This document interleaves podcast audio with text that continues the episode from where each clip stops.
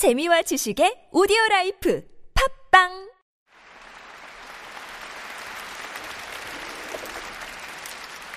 네. 어, 후반부에서는 어, 오늘은 어, 슈만의 교향곡 2번을 연주해 드립니다. 그, 그 기록이 없기 때문에 정확히 알아볼 수는 없지만 올해 서울은 물론이고 우리나라에서 슈만 교향곡 2번이 연주한 적이 있을까? 라고 생각이 될 정도로 사실은 어, 연주가 자주 안 되는 곡입니다. 음, 그럼에도 불구하고 어, 제 혼자 생각에 우리 토요음악회에 오시는 관객분들은 충분히 이 곡을 이해하실 거다라고 어, 생각을 하고 그리고 오늘 이 곡을 하기로 정했는데요. 음, 뭐 슈만에 대해서는 지난번에 교향곡 1번 봄을 연주하면서 일정 부분 어, 말씀을 드린 적이 있습니다. 음, 슈만은 1810년 태생이고요. 어, 쇼팽도 1810년, 리스트 1811년, 멘델스존 1809년, 베를리오즈 1803년. 뭐 대충 이쯤 되면은 이제 그때 당시에 이분들이 이제 작곡가로 왕성히 활동할 때 얼마나 많은 음악이 쏟아져 나왔을까라는 거를 쉽게 생각을 해볼 수 있습니다. 그 중에서도 특히 이제 슈만은 어, 음악뿐만이 아니라 문학에도 굉장한 어, 소질을 많이 갖고 있었고요. 또 그리고 후배 음악가들을 위해서 또는 음악계를 위해서 어, 많은 글을 써서 어, 음악계에 큰 도움을 어, 주었던 사람입니다. 그렇지만 어, 이 어머니의 반대로 어, 법대로 가게 되지만 예, 스무 살때 예, 파가니니 연주를 듣고 다시 한번 감명을 받아서 다시 한번 음악의 길로 어, 접어들게 되었습니다. 당시에 이제 어머니한테 쓴 편지 중에 일부인데요. 어머니 나의 삶은 온통 음악과 법학 사이에서의 투쟁입니다. 법 안에서 가난하고 불행하기보다는 예술 안에서 가난하고 행복하고 싶습니다. 네, 이렇게 써 있습니다. 그때도 예술가는 가난했나 봅니다. 그래서 어, 이 피아노 연습을 너무 많이 했는데요. 그런데 불행하게도 1833년에 손가락을 다쳤습니다. 그래서 다시 이제 피아노를 칠 수 없게 되었고, 그래서 작곡가의 길로 전적으로 작곡가의 길로 들어갔습니다. 어, 이 교향곡 1번 지난번에 연주해 드렸던 곡은 어, 작품 38이었고요. 어, 41년에 어, 작곡이 되었으니까는 31살 때였고 이 오늘 들려드리는 2번은 1845년 35살 때의 작품입니다. 그런데 이 슈만 교향곡 4개 중에 특별히 특별한 부류에 속하고 또 그렇기 때문에 연주하기도 어렵고 약간 이해하기도 어려운 그런 이유가 있는데 그 이유는 이 슈만의 생애 중에서 가장 힘든 시기였습니다. 힘든 시기라는 것은 어, 뭐 어떤 면에서 힘드냐 하면 어, 어렸을 때서부터 이제 우울증에 시달리고 있었는데 이 우울증이 예, 굉장히 심하게 되었습니다. 그래서 어, 뭐 기억상실증, 신경쇠약 등 뭐 이제 그런 정도까지 나가게 됐는데 음, 이 작곡할 당시에 에, 이 내가 이걸 작곡하면서 혹시 정말 완전히 미치는 것은 아닌가라는 그런 고민을 참 많이 했고요. 어, 당시 친구에게 보낸 편지가 그 모든 것을 지금 말해주고 있는 것 같습니다. 지금 정신의 저항이 활동 중이다. 그것이 나를 도와 내 상황과 싸운다. 일학장은 이런 투쟁으로 가득 찼고 그 성격상 변덕스럽고 까탈스럽다.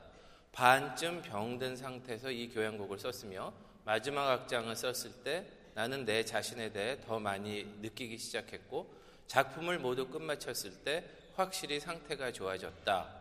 이렇게 얘기하고 있거든요. 그러니까 조금 쉽게 얘기를 하자면은 어, 그 정신 분열에 고생하면서 제 정신이 아니면서 1, 2, 3학장을 썼고 4학장을 쓸 때쯤 되면은 상태에서 자기가 이제 무엇을 하고 있는지 깨달았다. 뭐 이런 말을 지금 하고 있습니다.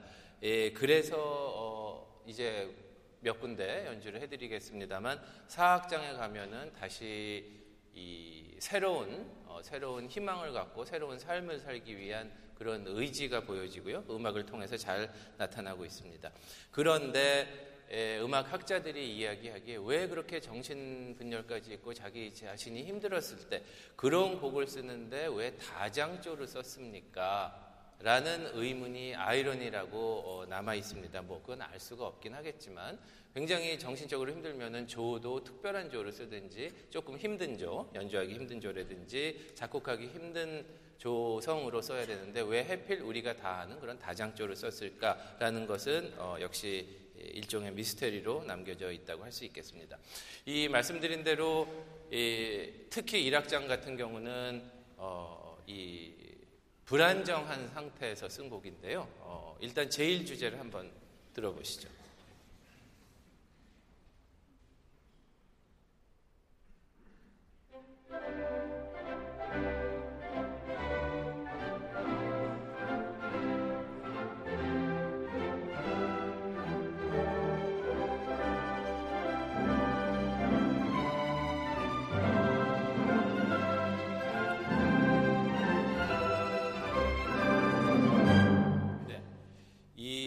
사실은 정확히 어떤 한 번 들으면 기억에 남을 수 있는 그런 멜로디도 아니고 굉장히 멜로디가 불안정하고 이 리듬 때문에 그리고 어, 또 한편으로는 굉장히 역동적이기도 합니다. 이 1악장 중간에 나오는 부분을 한 번만 다시 들려드리겠는데요. 네, 들려드린 다음에 설명을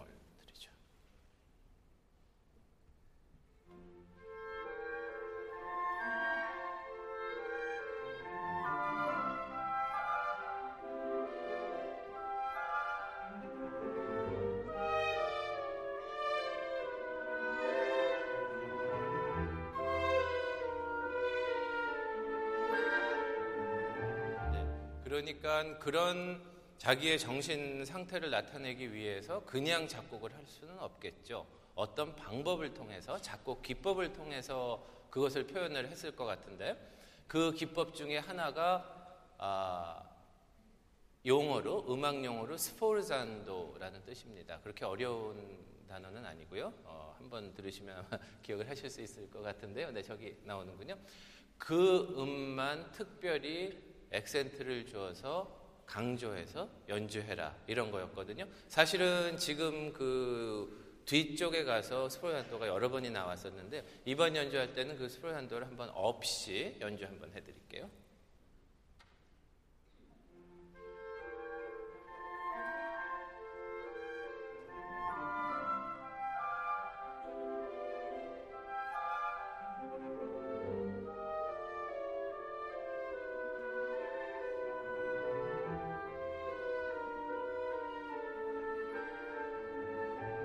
다른 음악과 똑같이 예, 아주 자연스럽게 흘러갑니다. 자, 그러면은 슈만이 적어 놓은 대로 스포란도를 연주 한번 해보겠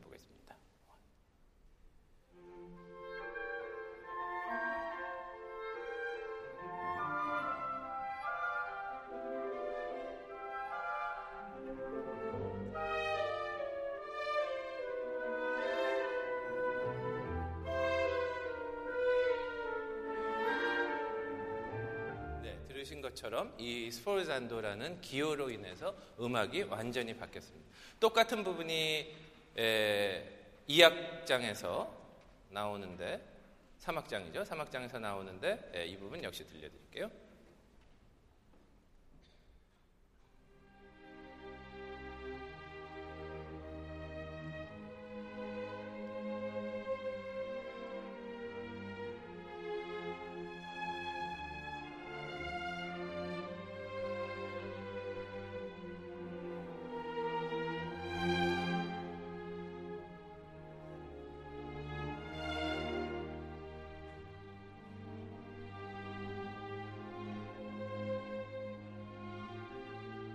들으셨죠? 자, 이번엔 스포산도를 없이 한번 연주해 드릴게요.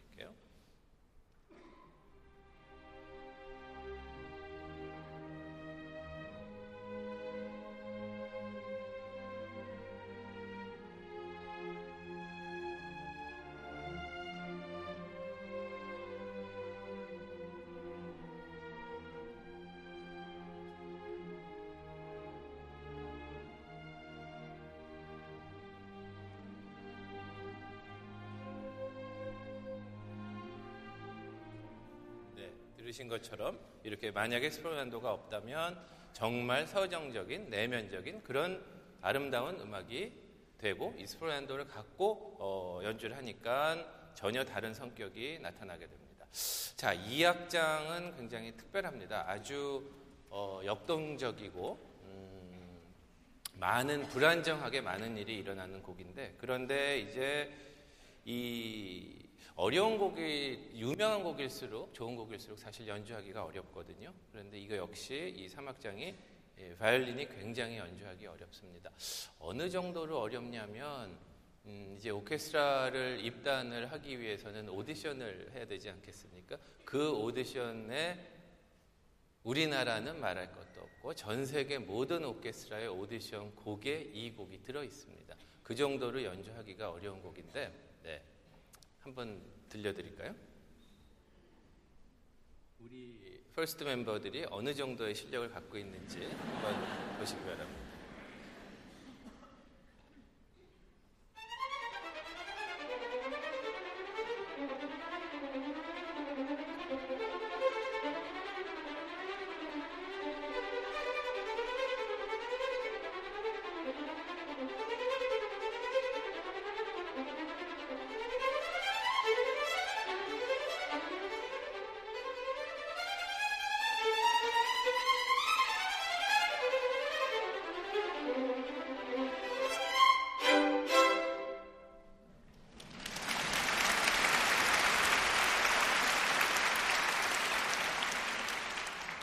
박수를 안 치시면은 박수를 쳐달라고 부탁을 드리려고 했는데 이렇게 쳐주시니까 어, 잘하는 걸로 알겠습니다. 자, 똑같은 부분인데요. 이제 다른 파트들하고 합쳐지면 어떤 음악이 되시는지 한번 들어보시죠.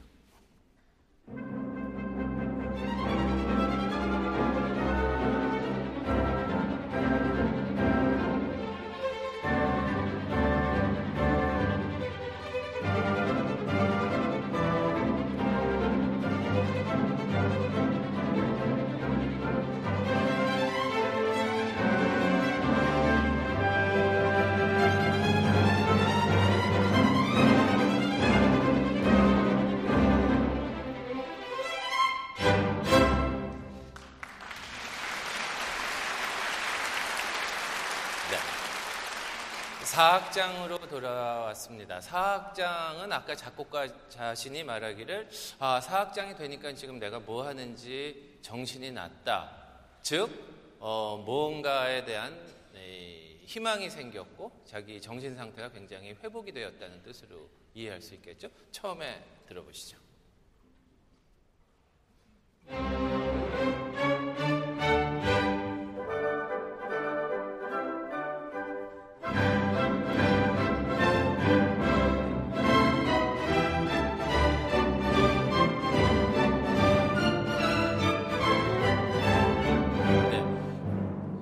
보시면은 이 반복적인 리듬이 계속 나오게 됩니다. 음, 따담 따다담 따그 리듬이 나오죠. 그 리듬이 굉장히 거기서 생겨나는 에너지가 많겠죠.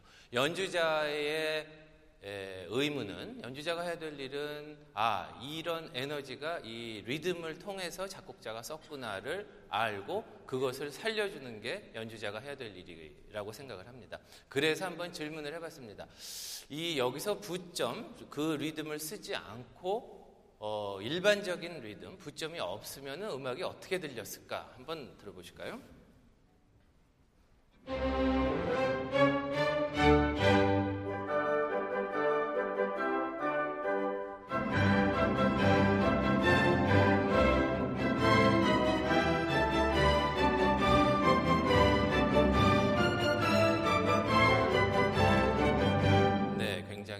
말하면 의미가 없이 조금 그 수준에 못 미치는 음, 그런 곡이 되었을 뻔 했습니다. 그렇지만 이 작곡가는 자기의 에너지를 부점 리듬을 통해서 낸 거였거든요. 한 번만 다시 제대로 들어보시죠.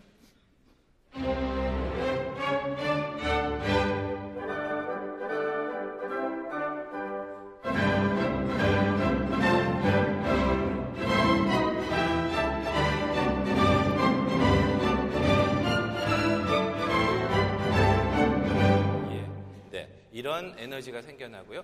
특히 제일 마지막 부분에 가서는 이 에너지가 폭발하기 시작을 하고요. 어, 제일 마지막에 끝날 때 엔딩은 팀파니를 통해서 이 사람의 의지가 다시 한번 희망과 의지가 다시 한번 보여주는데 굉장히 말 그대로 압권인데요. 한번 들어보실까요?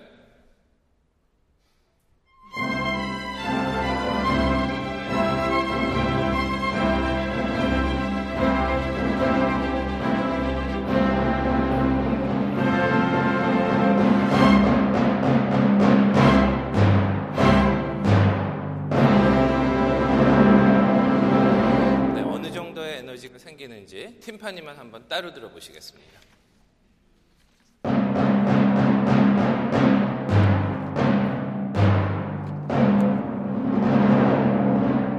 오케이. 자, 이제.